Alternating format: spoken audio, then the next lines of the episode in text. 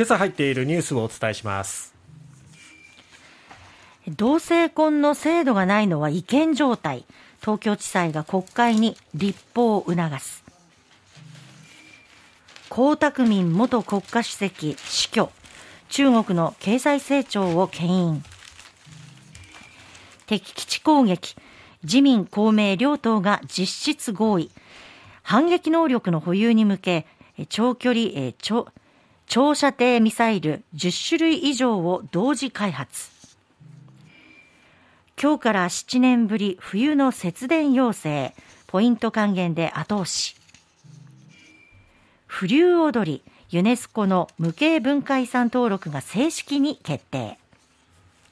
さてまずは今日は、えー、毎日新聞の一面からですけれども同性婚法律なし違憲状態というふうに見出しが出ています。同性婚を認めていない現行制度は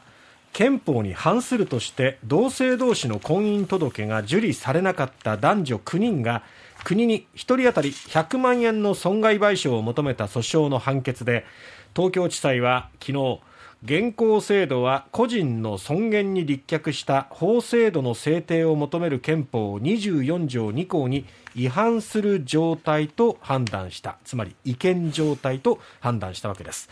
池原裁判長はどのような制度にするかは立法府に裁量があるとして直ちに違憲とはしませんでした。国会が立法措置を怠ったとする原告側の主張も退け賠償請求は棄却されました。原告側は控訴する方針ということです。同じような、えー、種類の訴訟が全国で、えー、5つの地方裁判所で起こされているんですけれどもそのうちの3件目の判決ということになります、うんえー、2021年3月、札幌地裁の判決、これが1回目だったんですが、1つ目ですが、これは違憲。はい、そして今年6月の大阪地裁の判決では合憲というふうに割れていまして、で、今回はその2つでもない違憲状態ということで、はい、こういう判断は、まあ、司法判断は初めてとなります。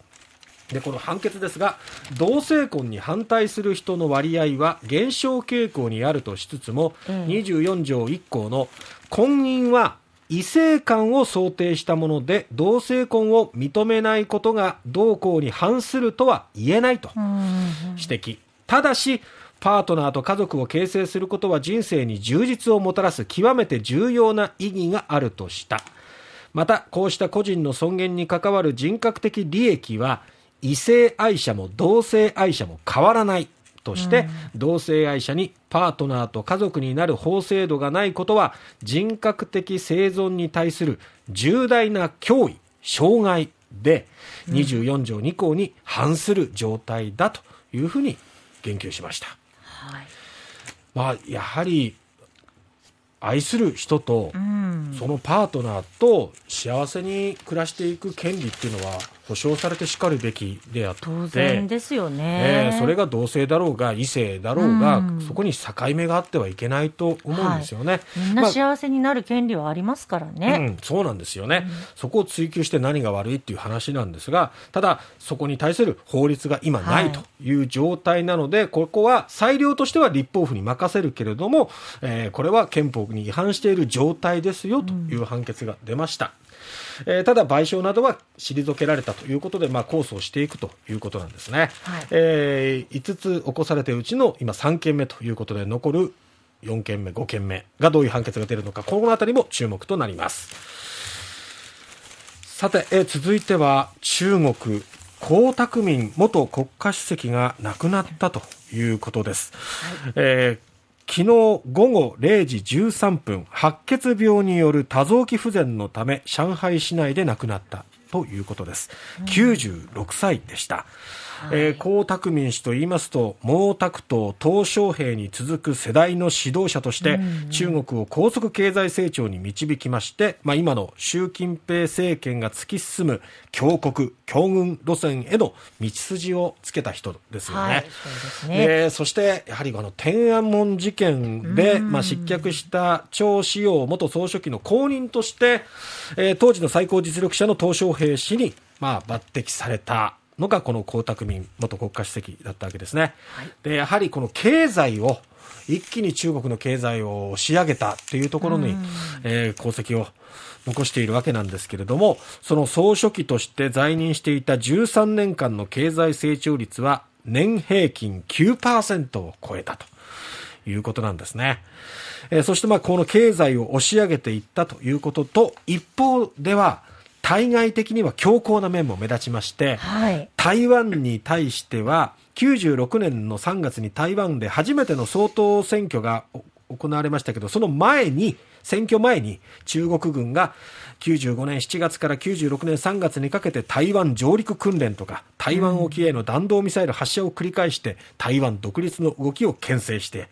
そして98年に日本に来た時には、えー、日本国内の対中感情を悪化させるこの歴史問題を持ち出してね、宮中の晩餐会で、